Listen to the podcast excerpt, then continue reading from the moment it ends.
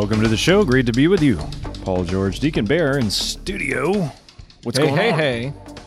I got some new music. I don't know about this one. I have no idea what mood you're in. Well, I was trying to do something like Lent, you know, it's spring and it's like new life and let's get some, and is it?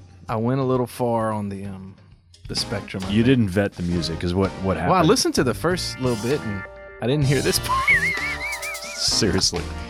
This is the life that I have to deal with, everyone who's listening. I got to deal with a rogue deacon who just sometimes is out of control. I am like a bear, like a wild just bear. Just a wild bear. So thanks everyone for listening in on the podcast, wherever you are, or on the radio here in Acadiana. Great to be with you today. We're still smack in the middle of Lent. Oh yeah, right up in it. Week 3, I actually just got back from Denver, Colorado. Oh, how was it? I love Denver. Yeah, well, there's snow on the ground. I had mowed my grass here in Louisiana and then left and went... Built a snowman. ...to Denver. There was snow on the ground. Beautiful, but different. Mm-hmm. Did a 2-day, 2-night parish mission at a parish there. It was great. Because it's Lent. It is Lent, but here's what was really cool and unique about it. So if anybody who's in a parish or, you know, active or on a team or staff or whatever... One of the reasons that I said yes to doing it is that, you know, I love joining in doing something where there's follow-up, mm-hmm. you know, so like, you know, I've spent years going to give a talk and it's like, oh, you inspire someone. And then probably the next day they forget what you said. They're like, oh, that was good or not or whatever. But you know, like then what happens, you know, like, is there real change that happens? Is there real progress in people or in the community, right? Yeah. And so I've said no to more things than I've said yes to, but the things I say yes to, there's more intention about it, like, you know. So anyway, long story short. Well, before you continue the story, I just want to let you know you do a great job of follow-up. I don't know what you're talking about because when I was 15 mm-hmm. at a Steubenville South conference, Paul George was 25 on a stage inspiring the heaven into me. And then some years later, you decide to start following up every week with me on the Paul George show. So you do follow up, sir. Well, unintentionally. But anyway, continue the story. We met and didn't know we knew each other, apparently. Right. And, but your follow-up is incredible. And your follow-up game is on point. We've been friends for like 15 years. Yeah. It's been great. So anyway, this parish is doing a restructuring with a leadership team that's doesn't include just the priest. They have a competent staff, a team, an executive team, a leadership team that's moving the parish forward. They've redefined their mission. They have clarity in what they're doing. Whoa! And so when I was talking to Tyler, who works there on their leadership team, shout out to Tyler Tracy, a wonderful man. What parish is this? St. Francis Cabrini in Littleton. Anyway. They were building in the parish mission to go in conjunction with where they're going as a parish in their strategic plan. Mm-hmm. So with that being said, it wasn't just like, hey, come give 2 talks and like inspire people and then like it's just a regular thing. They actually built a mission, like people like signed up, RSVP'd, they came with intention, they sat at tables. And so the night was built in each night, like, okay, I give a talk, but it was on a theme, and that theme was related to their strategic plan spiritually, mm-hmm. you know, and then actually then they spent part of the mission night working at their tables to implement this into their life. And so the first night they spent time working on their own personal testimony. Oh, wow. What's their identity in Christ? What's their story? How did God change their life? And then how do they share that? Like in small groups at a table? Yeah. That's awesome. And so it was like intentional to like move their community forward, right? And move people forward. And then the second night, the same thing, different theme, different motivation, different spiritual, and then different interactive that was moving them. And so it just felt right. Like it just felt good, intentional. It felt like it was part of the parish. I'm going to leave. They're going to forget me and they're going to remember their parish mm-hmm. and Jesus and what they're doing there. And that's really what it's supposed to be about. Yeah. Yeah, it is. And, you know, I've been thinking over the years as you have, as this, what is the difference between, let's say, Catholic celebrityism and like what St. Paul did, you know? Right. St. Paul, he did the circuit. He was the first to really get out there. And then he would disappear, man. He would get on a ship and go. That's right. He'd be shipwrecked and everything else. But it was real, and there was. But he was. I mean, he wasn't a celebrity. He wasn't. You know, there was no Facebook at the time or Twitter or whatever. But I think it's what you just described is the idea that the church really is a communion of friends in the Lord, mm-hmm. just helping each other get some traction, get some steps in the right direction to what the Lord's asking. Right. And that sometimes the visiting preacher, the visiting person who can share a vision from somewhere else can help a community take a step that the Lord has them on, but they can't do it all, right? But they can do a very important part in a community that is moving, mm-hmm. that is on the way to the Lord's will for them. Right. And that I think is the difference. So kudos to you, sir, for making the difference. Well, I mean, I just was able to fold into what they were doing. It felt right and good.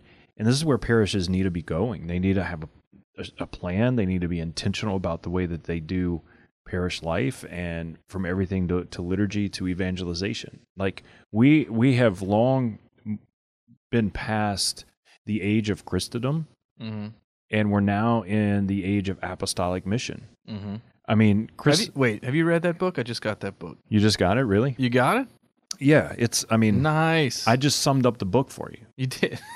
I mean, the title says it all. And if you've been in ministry and mission long enough, like the title, you know exactly what it is. Yep. And maybe for you guys listening, like the reality, what the book basically says is this: is like we have gone through an age of Christendom where like Christ and religion was like part of the culture. It was just like. It was just everything. It was culturally relevant and significant through the ages, and now we're past that. Like mm-hmm. we're past the culture being driven by faith and Christ and the church, and we're in an age of what they call apostolic mission. The apostles, going out to preach the good news, to like re-engage the culture. That's where we're at. Yeah. So parishes have to be intentional about moving in that direction, and not just saying, oh, we just expect people to show up.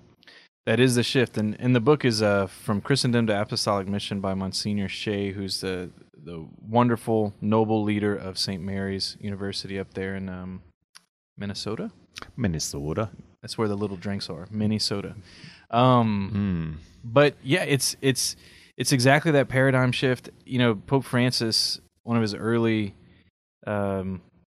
efforts in the church, this joy of the gospel and mm-hmm. Apostolic exhortation that came out, he said that straight up. He said there needs to be a paradigm shift, exactly that. We need to be on mission all the time.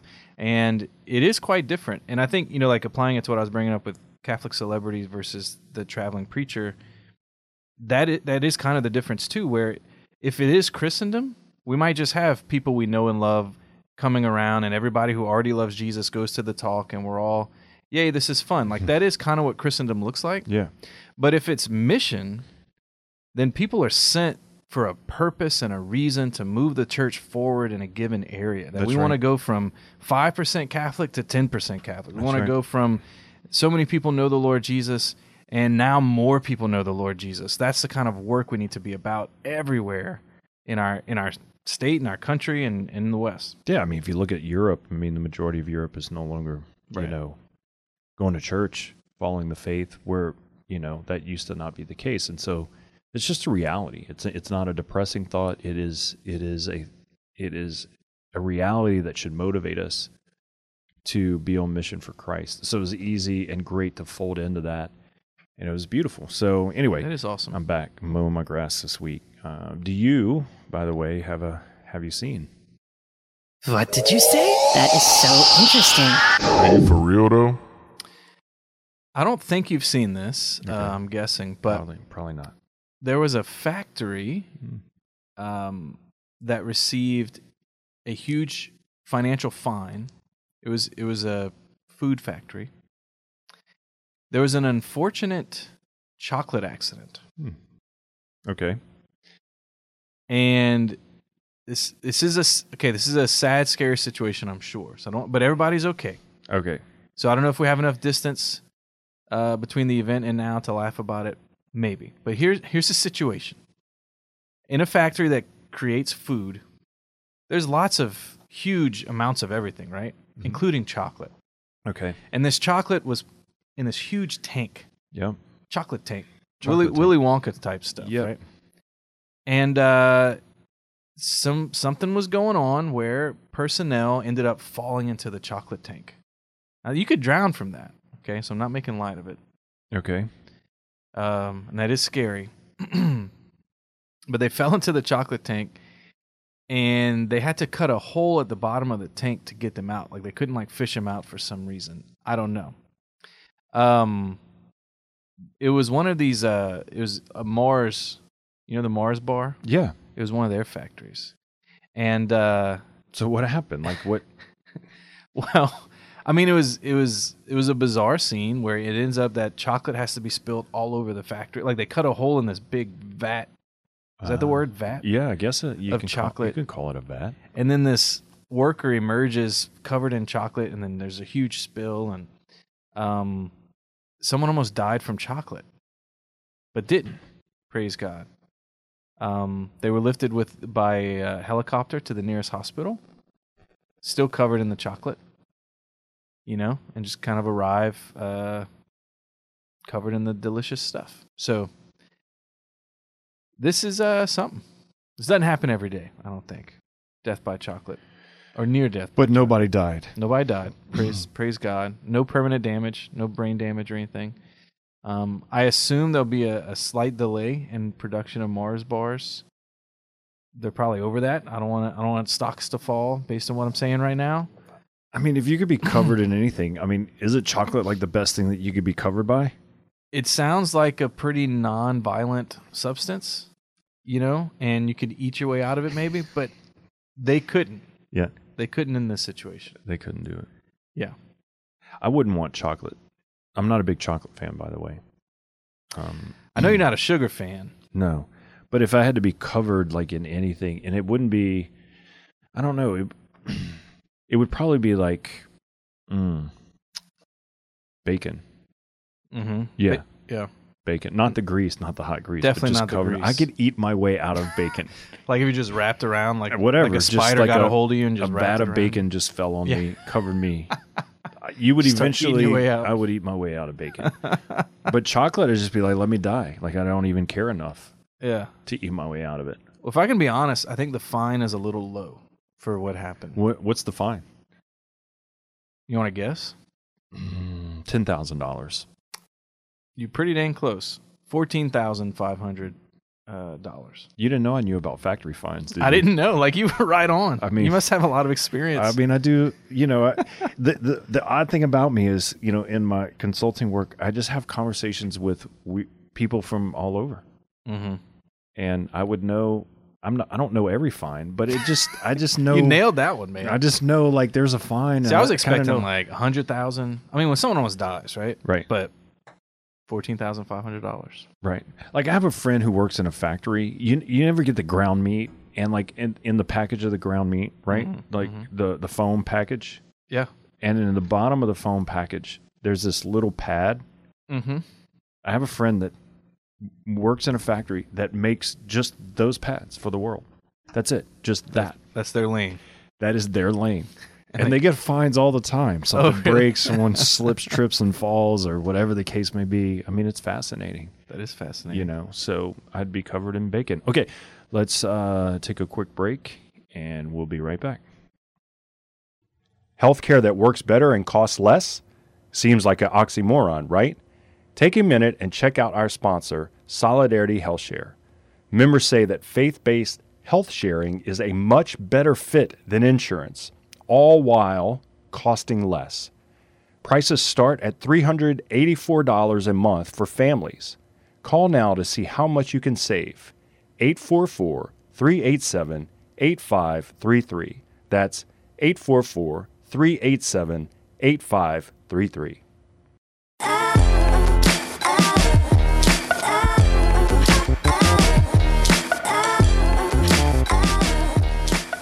Welcome back to the show. Great to be with you. Paul George, Deacon Bear in studio. Thanks for listening in on the podcast, on the radio, KLFT here in Acadiana. We love it down here. We do. I mean, it's great. Spring is here in the midst of Lent. You're in a good mood. Your music choice. Oh, thanks. Like, you're in an interesting mood today. I can't figure it out.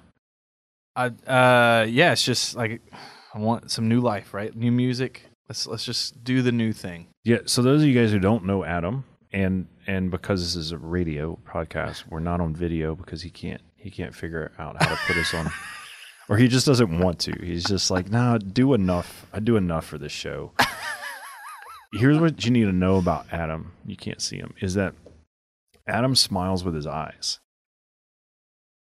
I didn't know that. I can tell when you're like thinking something funny or about to do, or like your mood, like you smile with your eyes. And I think in part it's like your beard covers a lot of your face. It's true. But you do smile a lot. Like you're a happy person in general. Mm-hmm. But you smile with your eyes first. Like I can see it's like this, you know, like if I was a teacher and you were a student of mine, right? Mm-hmm. I'd be like, he's about to do something. He's about to get in trouble. He's about to say something. He's a canaille is what they would say. Yeah. And sometimes this works really well. You know, that tendency I have. Yeah. Well, it's kind of like I wear my heart on my sleeve. Mm-hmm. And I'm also like pretty even keel. Like I'm not moody. I'm not going to be like this one day, that one day. Right. So if something is off, it's like obvious. Right. That's where it doesn't always help. But 99% of the time, it's very helpful. People find, you know, like my wife and kids appreciate kind of the, I can expect what dad is thinking or saying or how he'll behave in a room. Mm-hmm. I don't have to wonder which dad I'm getting when I walk in the living room. Pretty predictable. Yeah. Yeah. Anyway, I was thinking about that vat of chocolate being spilt all over. And the relation to this idea of apostolic mission. Wow. Okay. This is a good one. I can't wait. And I was really, honestly, I know you're thinking this is a stretch here. No, I'm excited. Yeah. I'm fired up. I mean, I really think we're entering in to an age of the church where we have got to be completely and totally covered in the Holy Spirit. Oh my gosh. Like just that's so good.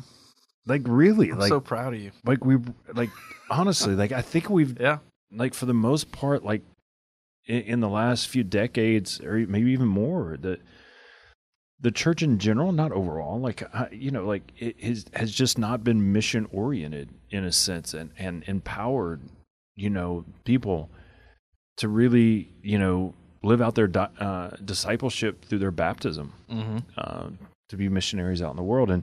And the only way to do that is the same way the apostles did it, was to be filled with the Spirit of God. That's right. To be full of grace, to be covered in God's grace and the power of the Holy Spirit, which is God living in us. It's not complicated in a sense of like, who is the Holy Spirit? Like, what is the Holy Spirit? The Holy Spirit's God, the third person of the Trinity. Fully God, living in us. And we receive, actually, FYI, the Holy Spirit at baptism. Mm-hmm. And in our confirmation, we're sealed with the Holy Spirit. To what? Like, to be activated in our faith. Mm-hmm. To be bold, to live it out, to be covered. Well, if I could carry the analogy further... Please. It should almost kill us, if not kill us. And that's one of the reasons we don't do it. Well, it actually should kill us, honestly. Yeah. Like the old self should be dead and the new life should come. Yeah. Right? Like we should come out of the chocolate a different person. That's right. Like I almost died and now I have new life. Yep. And that's what the scripture says. Like the old has passed away. Behold, new things have come. Like I am a new creation in Christ. And I have died to the old self, which is what happens at baptism, and I've risen to new life, right? Mm-hmm. And we have conversion to that over and over in our life through confession, through receiving the Eucharist. The old is passing away. I'm getting rid of the old, and new life is coming. Is this not what Lent is? Yeah, it's exactly what Lent is. Is this not what we're doing at Lent? Mm-hmm. Right? Like, in a sense, like we become like this. I don't know if they have locusts everywhere. Casitas, you know what I'm saying? It's more of a local thing. Locusts, they get in these, they're in these shells and they're on the tree, and then all of a sudden they pop out. And it's always around spring. It's beautiful. That's right. And you find these empty shells of the locust. It's exactly like the locust is shaped, and they're stuck to the trees or whatever, and there's nothing in there. Literally, like, this locust has been given new life, is resurrected from its old shell into new life. Mm-hmm. That's us. Like, that is Lent. Like, we're just, we something in us dies that doesn't need to be part of our life anymore, and we're given new life in Christ. To what? To just hold that to ourselves? No. Right. Yeah, this reminds me a lot of Pentecost and what happened, which is the end of this whole season. I mean, the true end of Lent is Pentecost. The movement we're all on now, the journey we're all on now, brings us to that day. Because while we're journeying with the Lord on his cross, passion, death, and cross, for sure, and then celebrating his resurrection, for sure, but where does all that lead? To Pentecost. And what happened at Pentecost? The apostles did what the Lord told them to do. They weren't disobedient. He said, wait till you receive the power from on high. Stay here in Jerusalem till then. And so they gathered at the upper room, being obedient to the Lord. But they were also full of fear. And one of the motivations they had was fear of being killed. Fear of the Jews is what it's called. Yeah. And it's not like in our parishes and in our schools and our families, we're being disobedient to the Lord necessarily, right? Like if he says, you know, Mass is very important. Of course, it's very important. The sacraments are very important. Yes, it's very important. You know, making sure you do the things you need to do as a Catholic family, parish, or school, whatever. That's all very important. But you could also be obedient with a lot of fear. Clinging to what you know you should be doing, too afraid of what you might be called to do. And Pentecost put an end to that. It did. It was a death to that fear. That's exactly what I said in my mission. Really? Yeah. I think we're on to something here. I mean, we might be on the same page. I mean, we might be reading the same Gospels. It could be. It could be. Hopefully we're covered in the same chocolate. It could be that we're like in line with like the same Christians. Christian teaching. Could we be Christians? Right. But Pentecost was the day when they did burst out of the locust shell. The chocolate vat was opened, and it spilled everywhere, and emerged the same St. Peter that was gathered in fear is now boldly proclaiming Jesus, not afraid to die, not afraid to have it kill him. It's not that he was being disobedient to the Lord before, but he was obedient with fear. Yeah. Now he was obedient without fear, and it's a huge difference.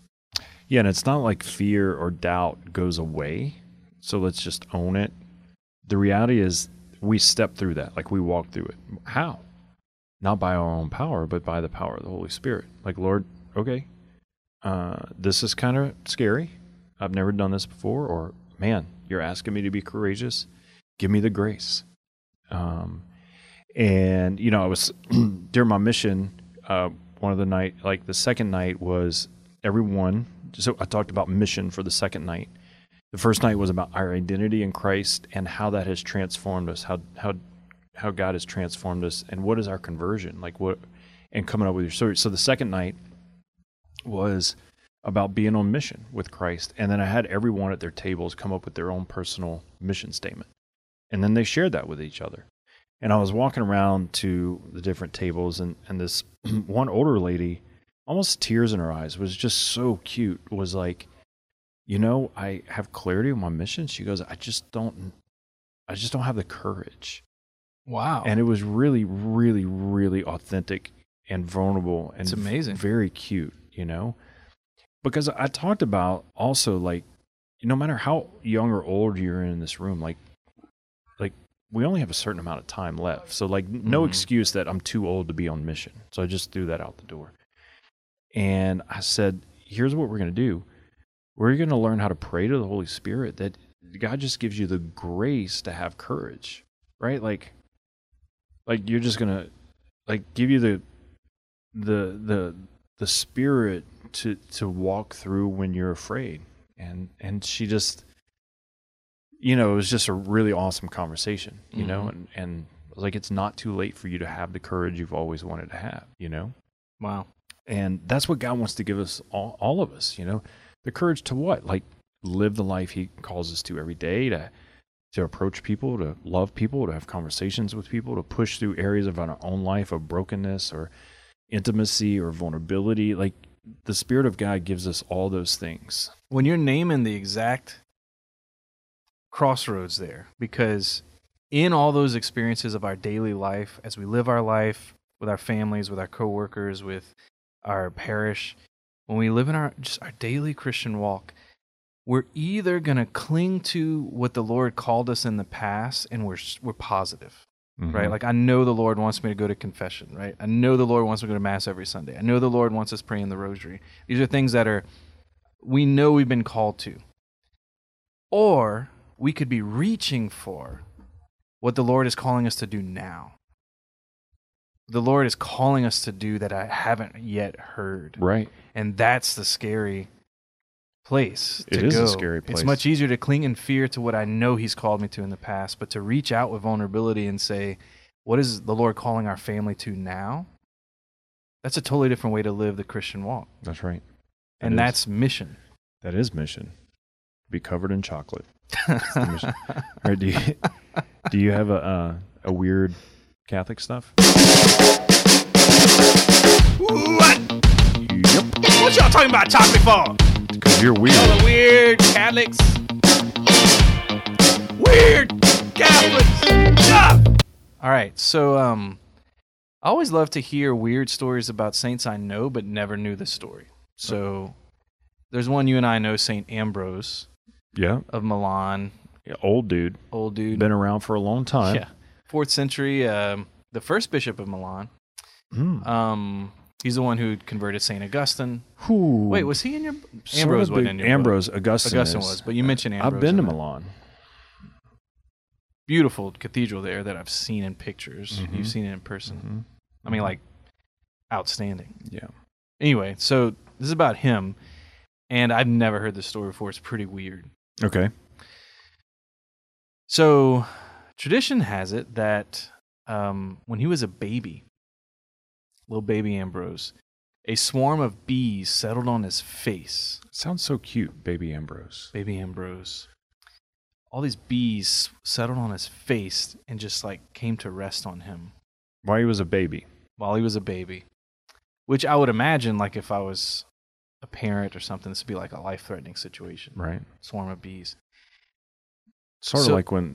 few shows ago, I talked about that owl that attacked me when I was a kid. Yes, okay. That was something. Yeah. So these bees fly in on his face, and they don't harm him at all. Mm. In fact, they just hang out on his face for a bit, and then leave honey on his mouth. Ooh. Your name is like honey. And his father found this honey.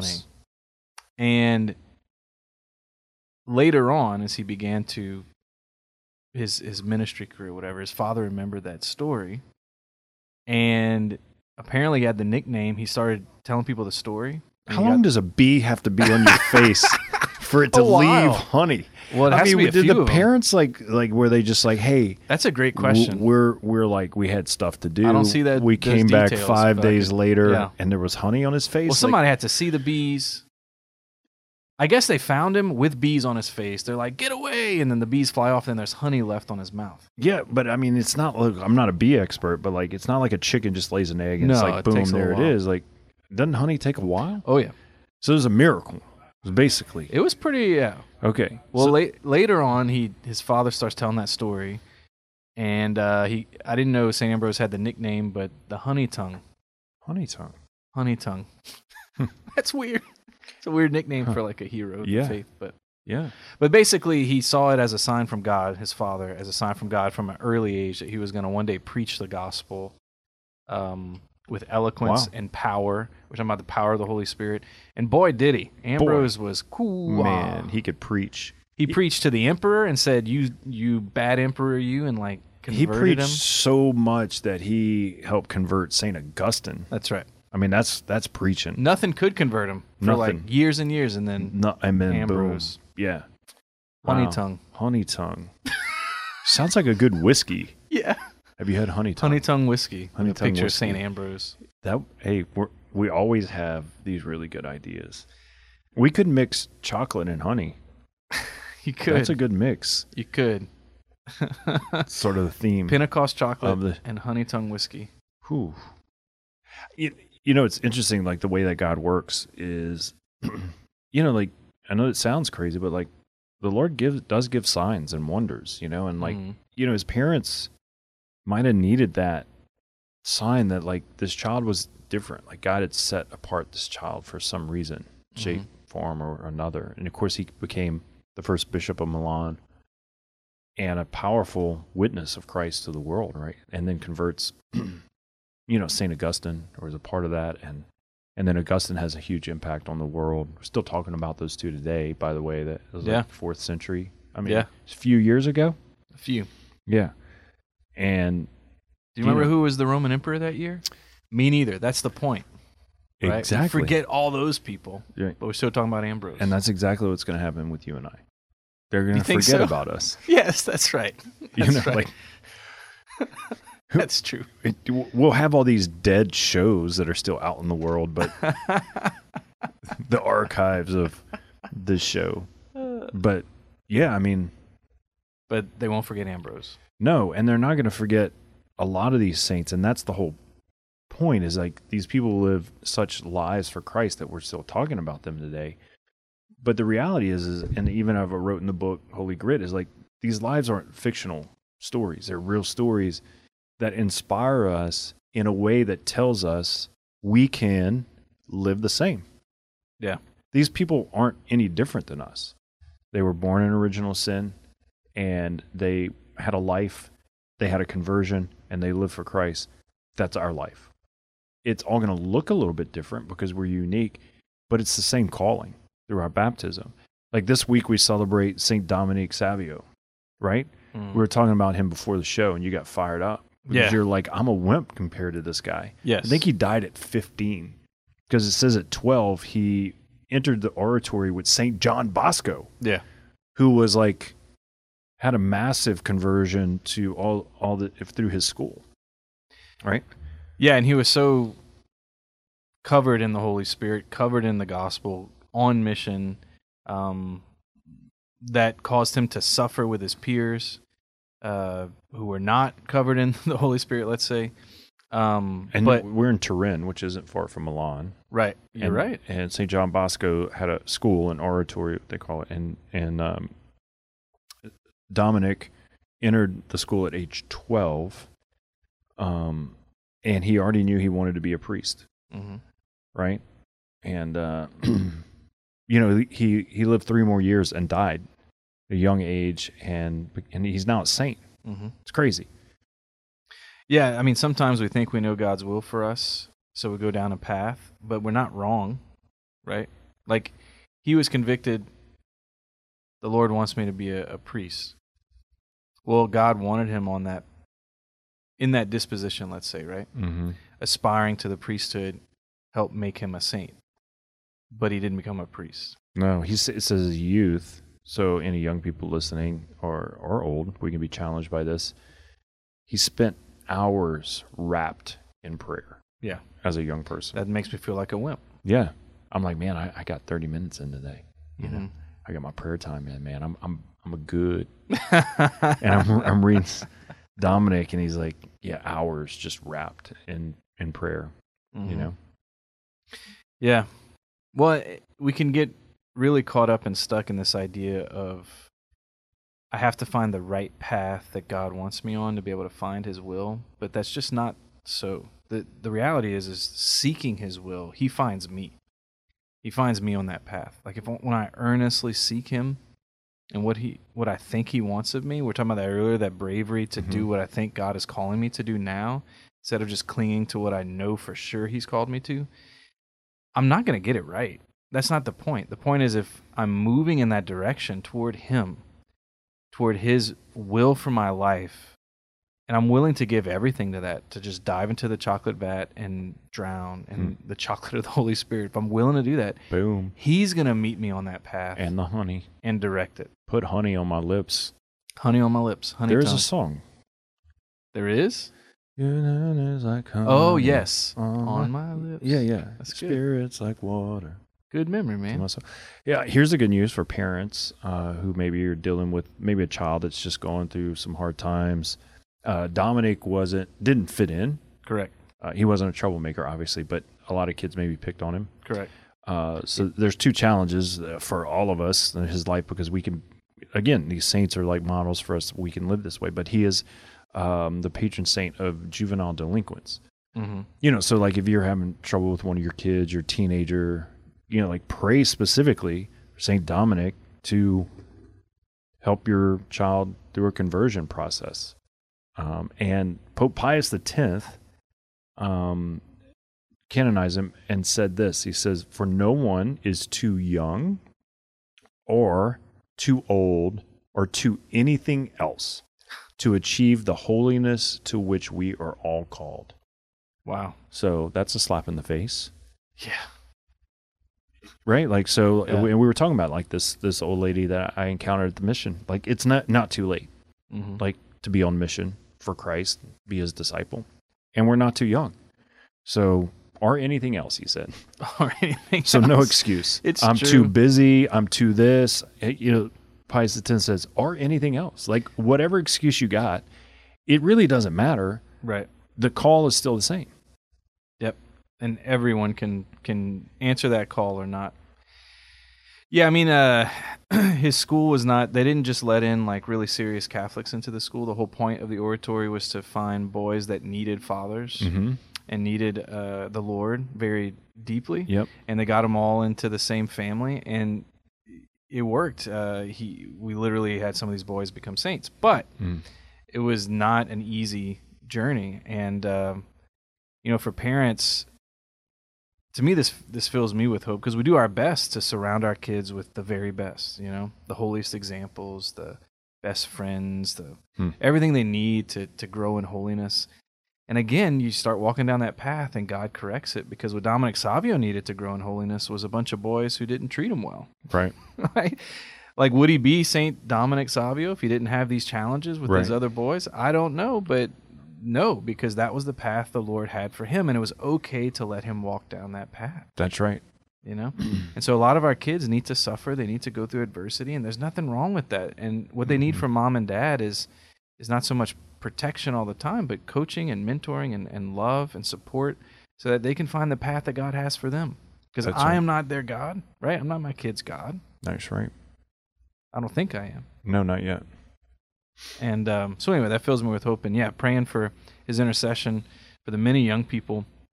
But I can tell you, being in education, there is a drought of maturity amongst young people, because we don't let them struggle enough. And there is a huge drought. That's it. And they feel it later. They feel it like mid-20s, mm-hmm. early 20s. They really feel that lack of maturity. And we're not doing them any favors. Yeah, because they haven't experienced adversity or failure. They don't know how to navigate through it. So, you know, that's all the whole point of it. So, okay, let's take a quick break, and we'll be right back. Paying too much for healthcare and supporting services you don't believe in? Our sponsor, Solidarity HealthShare, has prices that are 60% less than the nation's average cost of healthcare. Join the nation's leading healthcare sharing ministry, built by people of faith for people of faith, saving money through ethical and affordable health care. Call now to see how much you can save at 844-387-8533. That's Solidarity HealthShare, 844-387-8533.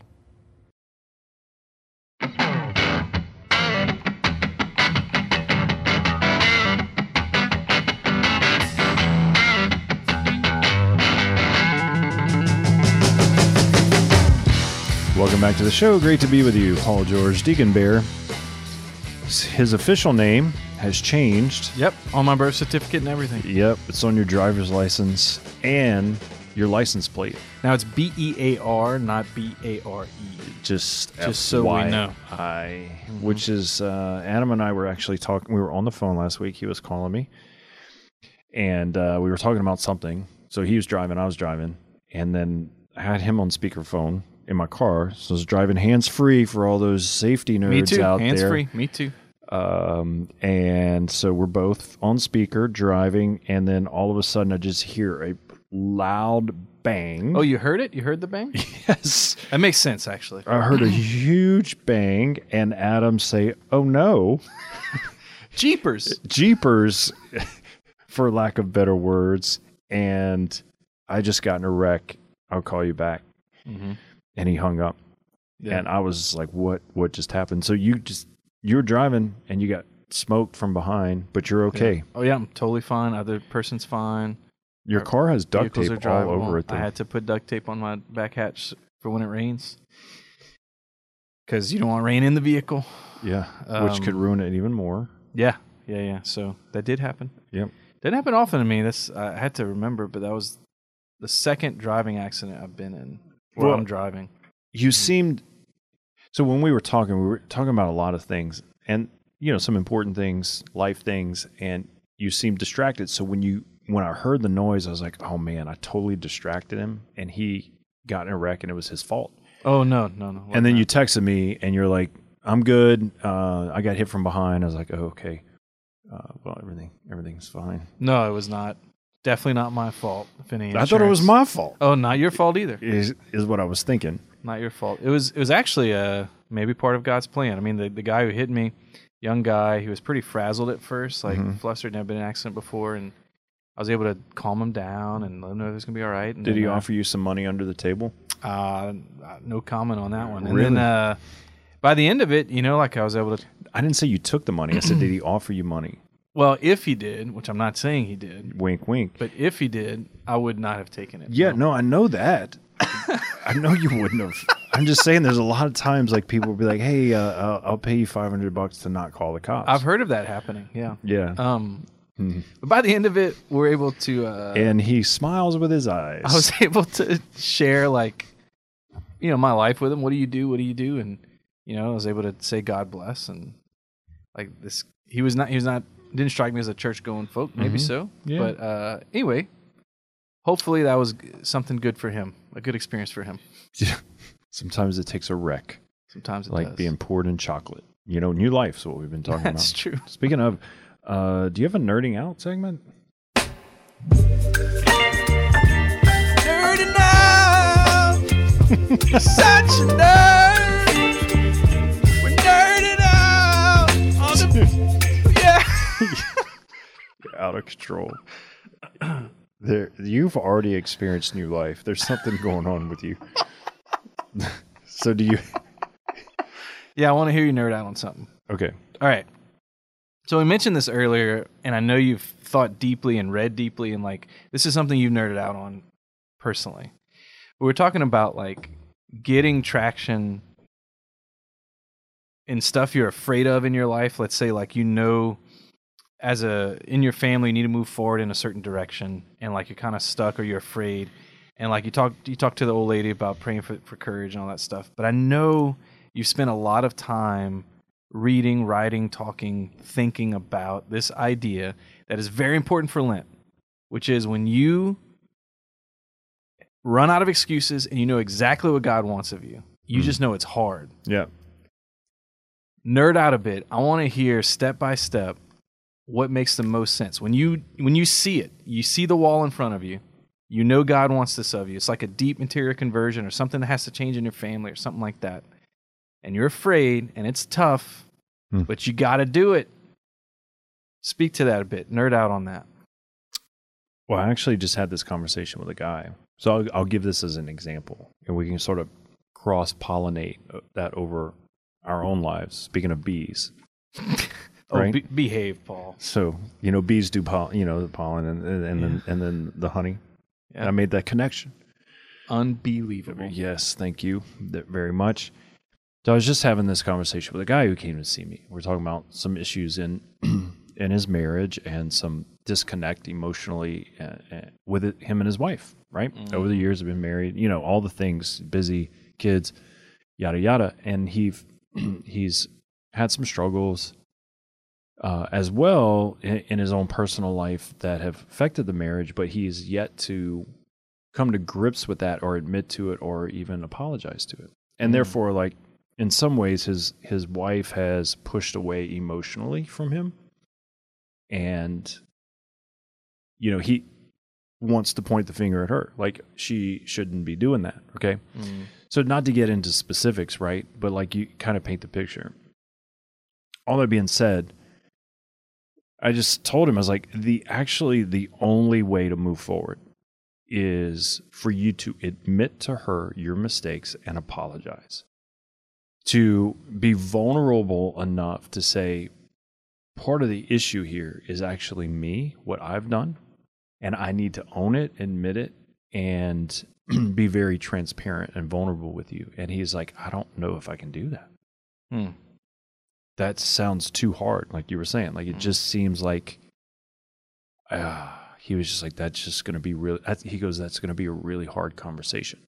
I said, yeah, no, it's going to actually be a really hard conversation. All right, I want to zoom in on this. Because he's not just apologizing, he has to get specific about what he's apologizing about, how he's hurt her, what he's done to hurt her. Yeah. And then, but the hard part is going to break open what really needs to happen in their relationship. It's going to build some vulnerability between them. So I want to zoom in on this. So this is step one, you're saying. When you see the wall and you know you got to plow through, own up to your part. Yes. Okay. You have to. And this is frightening, but not because it's hard to say the words. So zoom in a bit, nerd out a bit. Like, what makes us afraid of this so much? One, we want to protect ourselves. We're afraid of being hurt and hurting someone else. We're afraid, I think, mostly that if we really admit and are vulnerable with someone we love, that they're not going to love us back, that they're going to reject us. That this is the thought in people's mind, including mine, right? And then we tell ourselves this story in our head that, man, if I'm not vulnerable, if I act like I don't have it all together, they're going to see me as weak and they're not going to love me, right? Mm-hmm. And so we want to just pretend like it's all good and we got it all together and point the finger at someone else or find another way to solve the problem. Pretend like everything's great. Let's just go back to the way it was and like not deal with the issue. It's what most people do. Instead of walking through it and being really hard, but actually the end result is that you're actually going to be closer together because the vulnerability is going to build this deep intimacy and union between the two because you're really going to get to a place of like where you're expressing deep apology, deep vulnerability. So what does this matter to our relationship with Jesus? Nerd out on that. How does that situation and doing that impact my relationship with Jesus at all? Well, I think we experience the same things in the spiritual life, right? Like we want to cross over the bridge, the threshold, and then we live in fear of what would people think about me, or what if Jesus isn't there for me, or what happens if I do make a step forward, or I go to confession, or go back to Mass, or if I really just surrender my life to Christ, or if I talk to someone about my faith. We have all these excuses in our heads, and I think the enemy speaks into that. Is like, and God's not going to be there for you. You know, He's going to leave you abandoned and stranded, and that's not true.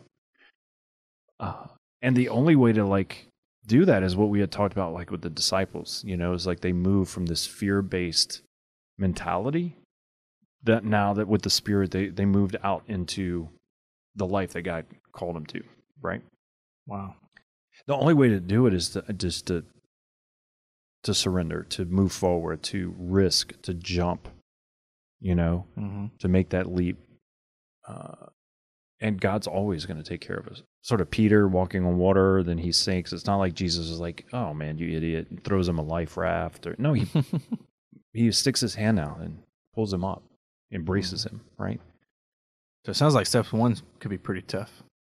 Step one, I think, is the toughest. The surrender, the risk, the vulnerability to let go of control, right? That's scary. Is there a step two? Whew. Let's say that all goes well, and it's time to go on the journey. And we're all on board. We're humble. We're admitting our faults. We're vulnerable. Now what? Well, whether it be in a marriage or in spiritual life with Christ, you know, and not to put a cheesy word on this, but like a more of an image maybe I could put to it. Mm-hmm. Stay in the embrace, mm-hmm. like of Christ, like in the chocolate. Stay in the chocolate, like just let Jesus carry you. Like stay in the embrace, abide, in remain. The intimacy, mm-hmm. and abiding, remaining, and the same thing to that. Yeah, like when we have even small troubles in our own marriage, like what is it? It feels like there's disunity, right? And marriage is like building this unity with the other, in a sense, like staying in the embrace of each other, emotionally, you know, physically. So like in Christ, it's like just stay in the embrace, like let Jesus carry you, remain in Him, you know, and then all the steps with that is like through prayer, through the sacraments, through Mass, through all those things that give us the grace to stay in the embrace. Mm. The grace to embrace. Yeah, sounds like a something, huh? All right, so I'm going to review my notes here. We've got step one, own up to your stuff with humility as best you can. Step two, be faithful to abiding in this relationship with the Lord. Well, I'd say step two would be surrender. Surrender. Okay, so step three is abiding. Step three would be abiding. One, own up. Two, surrender. Yeah. Three, abide. And surrender is like jump, leap, risk. Right, mm-hmm. Let go. Give up control. Man. And okay. Then like what? What happens when you jump? Somebody catches you. A parachute opens, right? Mm-hmm. And in our mind, we're thinking, no one's going to catch me. The parachute's not going to open. But the reality is in Christ is both of those things are true. The parachute opens and God catches us. So in the surrender, then we just let the Lord catch us and stay in the embrace. Like that's where we live. We live in an embrace. And anytime we sin in our life, what is it?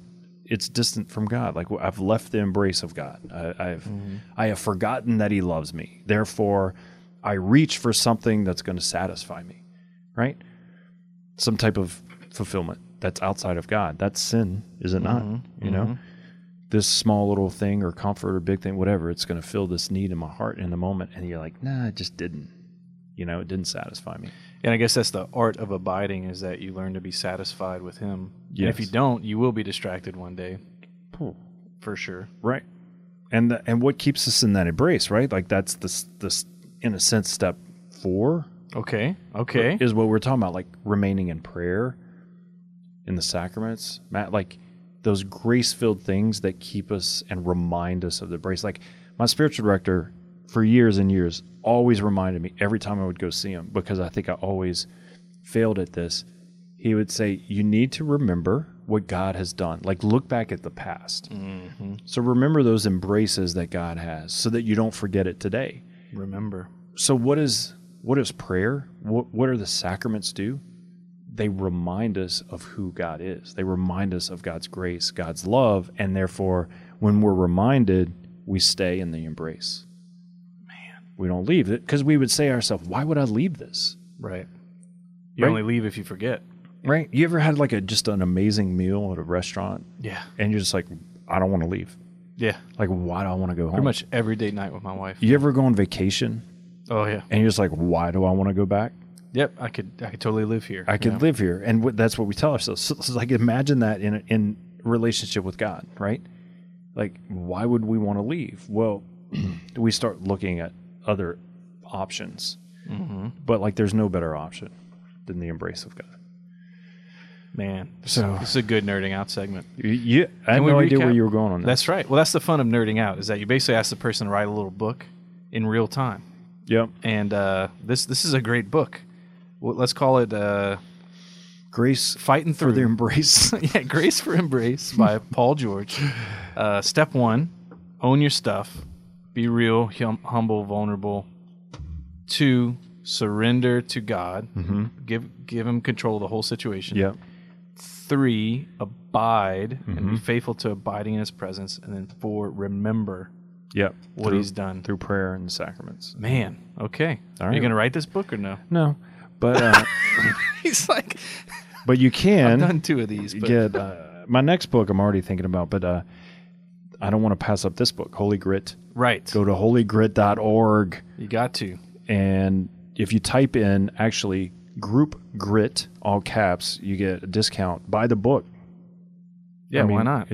It's really it's really a good book for men. It is a good book. And my wife read it, and she loves it. Do you feel funny saying it's a good book? Well, I mean, I'm just here's why I have so much confidence. It's not so much what I wrote; it's the lives of the saints in each chapter. That's what I'm talking about. So if I say it's a bad book, I'm like, their lives sucked. There you go. And I'm like, that's a total slap in the face. Well, can I say that it's a good book for what you brought to it too? Can I say that? I mean, that doesn't matter to me. So. I feel no pressure in saying that. I don't have to say that. You don't.